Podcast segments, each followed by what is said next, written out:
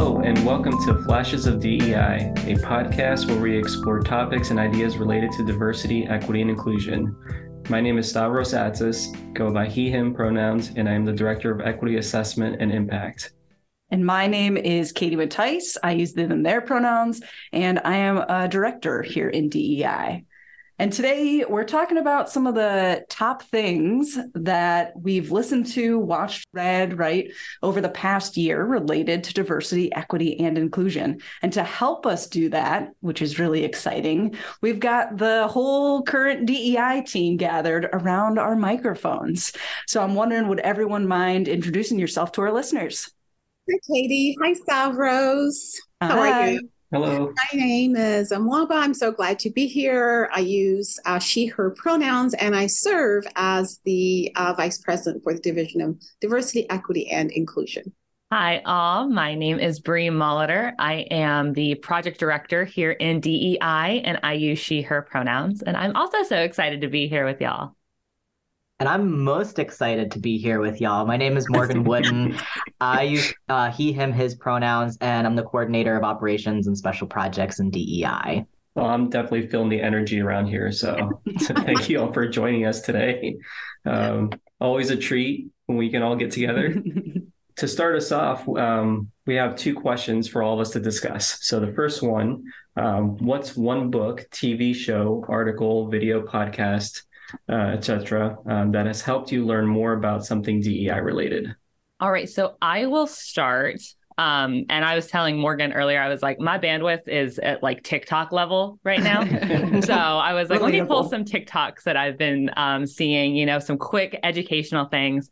Um, but I did pull a creator. I believe their name is pronounced Shaheem. I don't think they generally like introduce themselves at the beginning of their videos, but they are a non-binary um, licensed uh, psychologist mm-hmm. and um, a social worker. And they create really quick videos. They talk about a lot of different stuff. Um, it is their personal Uh, TikTok as well, but they do a lot of educational stuff about D E I related things, specifically about white supremacy and kind of breaking down a lot of systems that we use and things that um, people don't always immediately link to white supremacy, and kind of point out how all of these different systems are linked together. And like when you're trying to take down certain things, you really have to look deeper. Mm-hmm. Um, and they're also really funny. Like they're very engaging. They always are like calling people out for, you know, the tendency to like scroll when somebody starts talking to you for about twenty seconds. They're like, don't, don't do it. So like, and they, every once in a while I'm like, oh no, they got me. Um, so I really enjoyed their content. Um, they talk a lot too about children because they're a social worker, and really kind of how you can support young people and really valuing their sense and growing into a person. And sometimes that gets lost when you're thinking about kids and their agency. So um, their content has been really good. That sounds really good. It does. Can you share that, Bree? Yeah, I'll put the links in somewhere. We'll add it for our listeners. We'll add all this stuff into our show notes. So mm-hmm. feel free to check that out too. So Stavros, do you want to go ahead next? Yeah, so I'm not really on TikTok. Um, so I'm going to have an old school medium here. I'm going to share a book I read recently um, oh. within the past year, um, and probably a little on the nose since it's on higher ed. So um, hate to be that person, be that boring, but uh, it was a great book. It was From Equity Talk to Equity Walk. Oh, yeah. Part of the Association of American Colleges and Universities, um, from uh, Tia Brown McNair, Bensimon, uh, and others. So the book focused on on ways to build an equity-minded campus culture and to move from a first-generation equity educator to an equity-minded practitioner. So um, the the chapter that you know really spoke to me was you know the third chapter, using. Communica- using and communicating data as a tool to advance equity.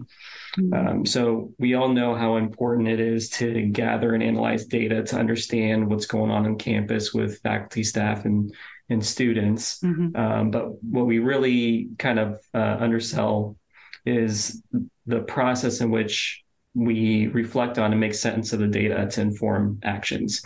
Um, so, you know, what perspective is being used to interpret equity gaps? Um, and that really informs what questions will be asked, and then what steps and strategies will come from, uh, ultimately come from those questions. So I thought it was a really good perspective to keep in mind. It's not just pulling data and looking at it and what, what it tells you. It's really important who's doing the analysis and what perspective they're coming from. Mm-hmm. I'm not surprised that you, that chapter was one that spoke to you. Just called out to me, Katie. I couldn't help it. I love that book. Yeah. I, I think it's amazing. We read that as a team, but was that before you joined us, Stavros? When I first started, I um, mm-hmm. saw it in the library, and either Mwaba or an N J uh, mentioned it to me. Um, yeah. So, you know, I picked it up, and it was a, it was a really good read. Yeah. Mm-hmm. If you ever, that was one of our book club picks in the past couple of years. Yeah. yeah. So if you ever want to talk to any of us about it, although Morgan, I'm not sure. That now was, we're getting that off track. Pre, pre-Morgan on the team. Yeah. Mm-hmm. It's such a great book, right? Because it offers kind of, it's so accessible in terms of the language and just offers practical step on how to do the work in a meaningful way and so that there's impact. Yeah. Mm-hmm. Yeah. Absolutely. Well, Morgan, I have a guess that you did not choose a book for your pick. Plot twist. I actually did. So oh. take that.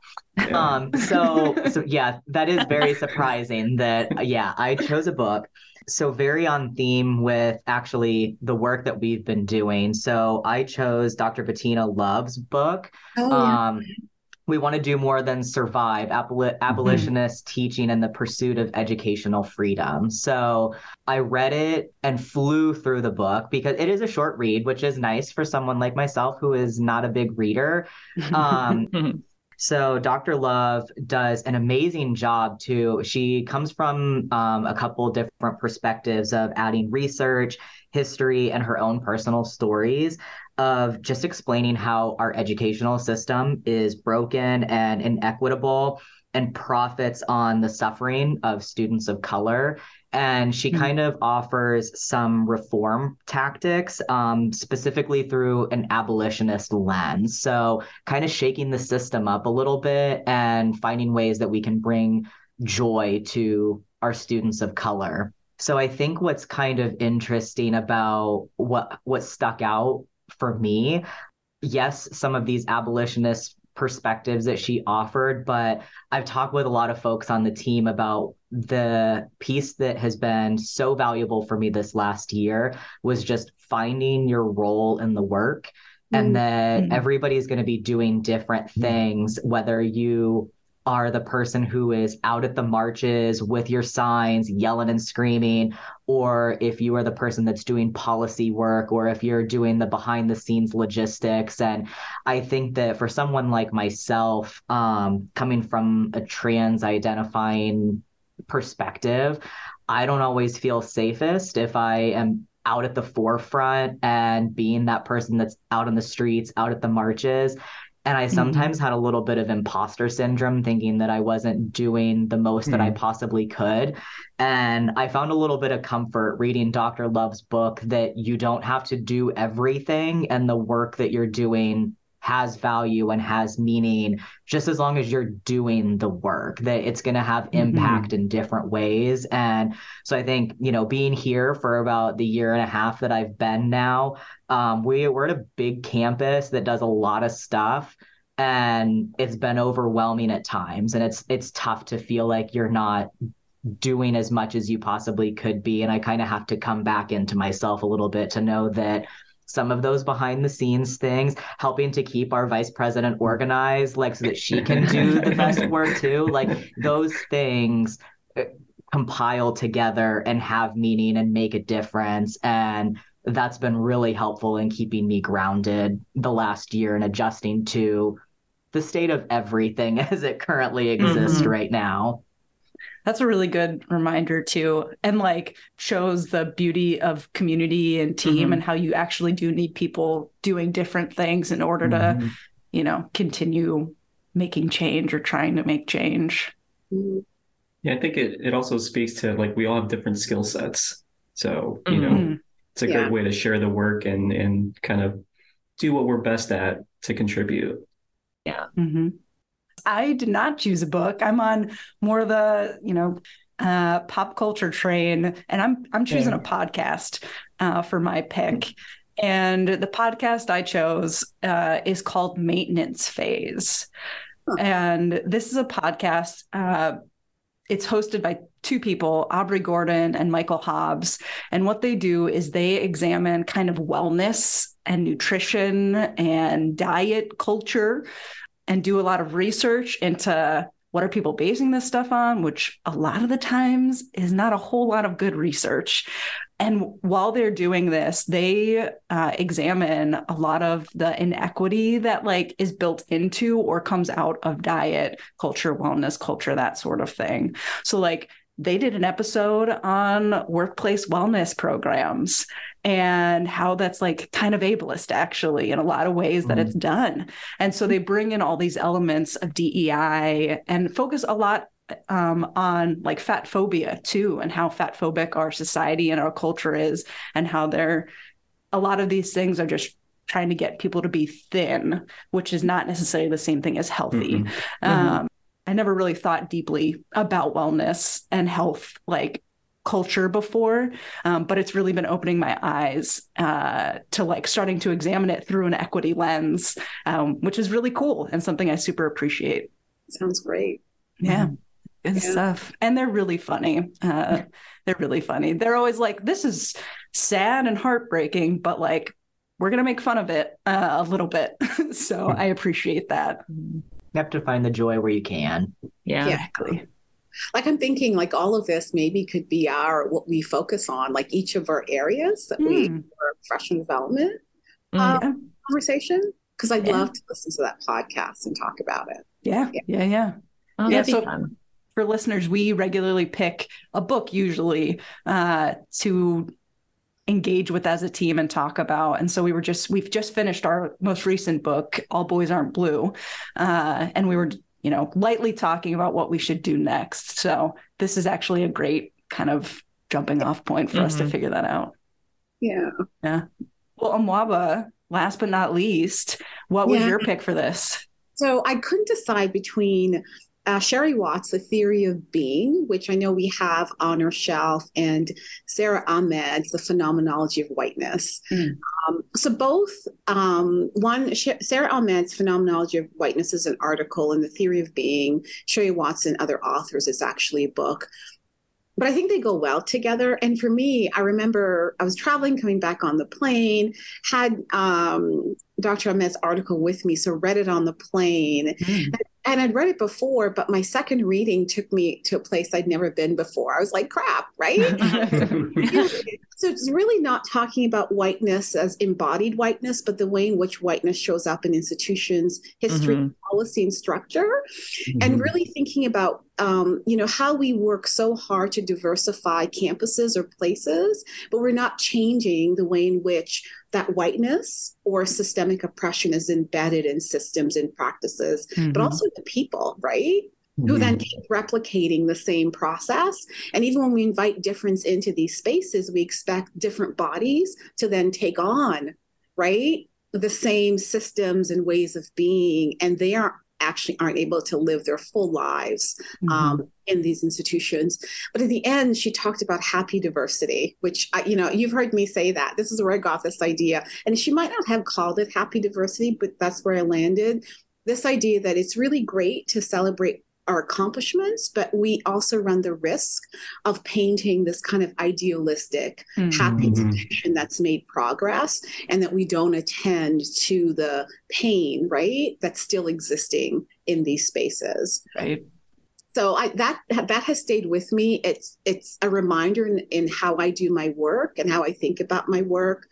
And The Theory of Being is really, Um, for me, really captured what we do in D E I, this idea that it's actually the process that's so important. Mm-hmm. Um, you know, the end result is really great, but how we get there is equally as important. So being mm-hmm. inclusive, making sure mm-hmm. that we have all voices represented at the table and making decisions, that we're building relationship, that we're caring about people. Um, and so for me, The Theory of Being, I love the title, first of all. Yeah, that's good. Um, it's like drinking a long, tall glass of cold water, which I love. Ooh, I'm like, maybe we should read those, although you just read them. I, I would love to talk about both of them, right? Yeah. Our academic in the room. Well, this time maybe it wouldn't take us, you know, six months to get through a book if we picked an article we could do in one meeting. Yeah, exactly. twenty pages, right? Yeah. Oh. There is, so, I mean, Stavros hinted at this uh, question already a little bit, but we've got another question for the group. And this question is, what's something that you've read, watched, or listened to that helps you in your D E I work? You know, a book, a song, a video show that gives you hope, motivates you, keeps you grounded, uh, helps you remember why you do what you do type of thing. So, Mwaba, we ended with you on the last one. Are you good to start us off on this one? Yeah, I I I really immediately went to music. Um, yes. Right? So like Bob Marley's uh, Redemption Song mm. and um, the war song, right? Um, Buffalo mm. Soldier. Because mm. um, I think when we do this work, it's so important that we find joy, mm-hmm. even as we're learning or even as it's grounding us or elevating us. And for me, listening to music um, actually does that. And then recently I've been actually listening to, and Bree probably hears my music, right? My music. I've also got my own thing going on. We kind of, if you stand in the hall, it gets weird. It's actually an Ethiopian nun who's a pianist. Um, and she's on an alternative, uh, it's an alternative kind of app where they don't necessarily have mainstream music. And I really find um, just the sound, either strings or piano, really grounding mm. uh, and centering for me uh, and provides clarity. So I've actually been listening to her, and part, partly because this idea of a ninety-two-year-old Ethiopian pianist who's also a nun mm-hmm. making really great music so kind of does something to the mind because it defies, right, what we think about when we think about pianists. So um, that's what I'm offering. That's what um, brings me joy and keeps me grounded is music, and music that has meaning both to our history, the work that we do, but also brings joy and uplifts at the same time. Yeah. Do you have the name of that pianist? Okay, and it's on the app. I listened to it on the app Bandcamp. So her name is Emahoy Miriam Gebru. Okay, nice.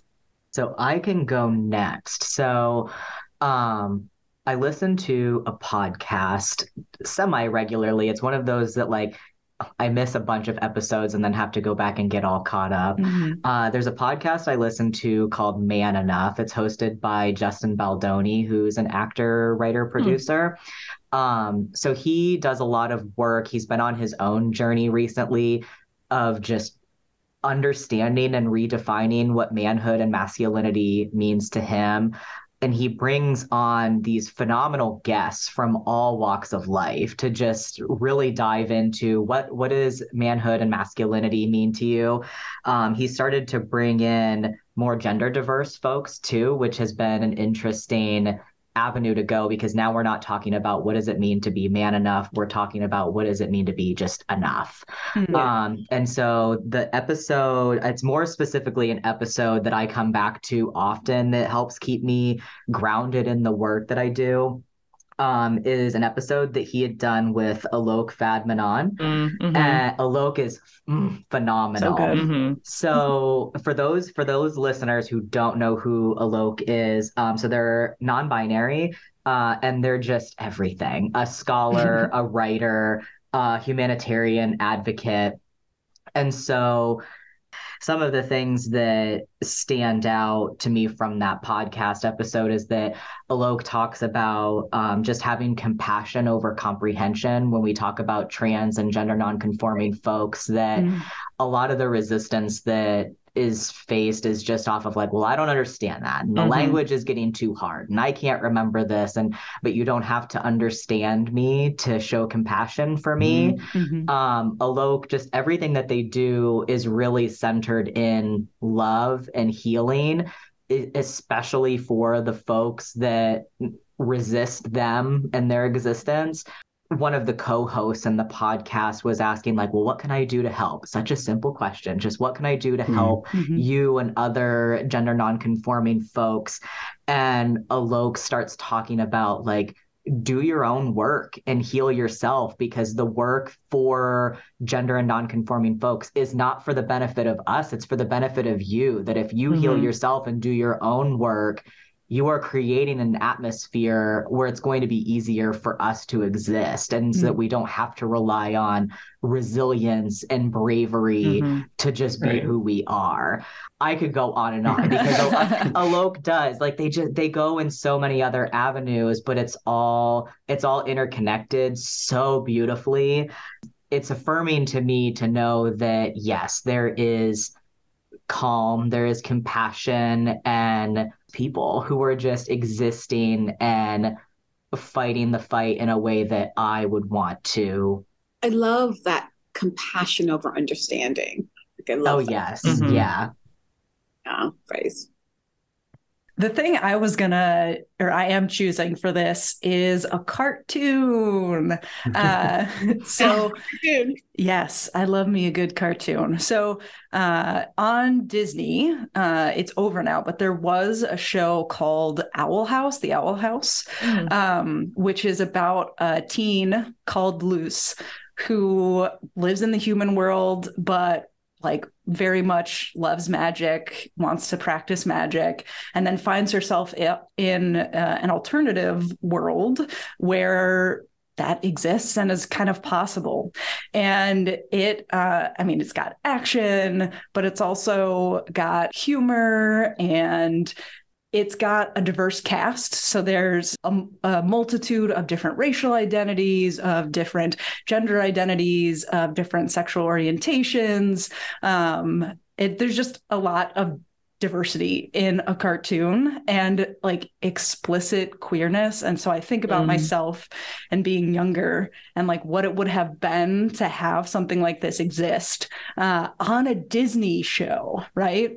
And so the fact that it does exist, the fact that it is so good, the fact that it keeps compassion and kindness at its core, like that's a lesson that is constantly reaffirmed throughout the show. When you're dealing with adversity, when you're dealing with difficulty, look for For that compassion over comprehension, or look for compassion while trying to comprehend. Mm-hmm. Um, and it's just so good. And it's only like three seasons, so you can just watch it pretty quickly if you wanted to, or stretch it out a little. Um, but it's so good. I've heard good things, but I've never seen it. So you said it's on Disney? Disney, yes. Disney, got it. Yeah. So Stavros, what about you? What brings you some joy or some grounding? I'll follow up your cartoon with a book that I read. Classic. Pretends be the, to be shocked. Yeah, right. And bear with me because the, the book is kind of bleak, but there's always that tension of like reading a, a book on some uh, issue in, in the country, and then like it's awful, and then there's some policy prescriptives, and then you wonder like, well, what's the next step? What can we, what happens mm-hmm. after that? Are we just reading this and no action's being taken? So I was surprised to see that there was action taken afterwards, but the book itself is called Evicted, Poverty mm. and Profit in the American City by Matthew Desmond. He's a professor of sociology at Princeton University. And uh, he did an ethnographic uh, study on eight families from the poorest areas of Milwaukee, Wisconsin. And as we've come to know and expect, the families, um, you know, there are different pockets of racial and ethnic diversity within the city. So each race and ethnicity may have their own little neighborhood um, within mm-hmm. a, a bigger city. The the common thread among these families is they're all struggling to pay the rent during the financial crisis. And, um, you know, what the the majority story is like people suggesting that these are individual personal failures. But as the book walks out, the personal part makes up a very, very small portion of their circumstances. Like these are mm-hmm. systemic issues like layoffs, lack of reliable public transportation, ineffective safety net programs, personal challenges that they may have, like episodic or chronic health issues that go unaddressed, have a, such a catastrophic impact on, on people, especially when they're subsisting on minimum wages. Um, so showing that these rents are taking up north of like sixty to seventy percent of their pay. So how are you supposed to manage everything else when mm-hmm. rent and then you're not even in a decent place either? Yeah. You don't have functioning like bathrooms or running mm-hmm. water or clean water for that for that matter. So it's a very bleak picture that isn't just unique to Milwaukee, but uh, across the country. And, and we've had our fair share in, in Cleveland. Um, but the action part actually happened in Cleveland. Um, So there were some local nonprofits and agencies that collaborated with the Cuyahoga County Library System to start a county-wide common reading program uh, called One Community Reads. So there were a lot of book discussions, presentations, panel conversations at every library branch within Cuyahoga County that focused in this instance on housing and poverty. And then the series cul- uh, culminated in a free book talk by the author Matthew Desmond. Um, so all these events led to the Legal Aid of Society um, having a partnership to create this Housing Justice Alliance. And then as because of their efforts and, and some of their partners, as of July twenty twenty, the city of Cleveland became the fourth city in the U S to create a right to counsel uh, mm. for certain eviction cases. Hmm. I was just happy to hear that part. You know, like, you know, we read all these studies. It was nice to have some thread Uh, that connects the work, you know, people are uncovering and then taking the the follow-up action steps to actually improve some of these circumstances. No. So that gave me motivation and hope. Like, you know, if you're doing research and, and doing uh, doing work, um, tying it to action steps and, and seeing some improvements. Yeah. Mm-hmm. Cool that it happened right in Cleveland too. Yeah. yeah. yeah. The mm-hmm. like hope part. I mean, right. The other part happens around you too, like yeah. you mentioned, but mm-hmm. that's cool. All right. So I will wrap us up. Um, I'm so glad that Morgan talked about Alok because I was like, I literally opened my TikTok app and I was like, let me make sure that I've like got all my stuff together to find Alok's page that I follow. And instead, hmm. the first video that popped up was a video of a comedian that I grew up watching and loving and my whole family loved. Publicly, her name is Eddie Izzard, but she recently came out as transgender. Mm. Um, but she's always been very open about being gender nonconforming. Um, in a lot of her previous stand-ups that she did, which was like two thousands, um, she would wear makeup, she would wear dresses, she would be, it was always, and that was part of the thing that she talked about and shared about herself, was um, being very comfortable wearing what we consider women's clothes, as at that point identifying as a man. Um, but I just saw this video where she was talking about, um, she was actually talking to Sandy from Great British Bake Off. Oh. And I guess Sandy's doing a travel show. I don't know anything about this until this morning. Um, but she was talking about how she actually um, wants to go by Susie and how people, the minute she told people that she was like, I'd really, you know, I want to go by this name. I knew I wanted to be Susie when I was ten, but I figured that was never possible. So I was just going to be Eddie and do what I could. And the minute she told people she wanted to be called Susie, they started calling her Susie.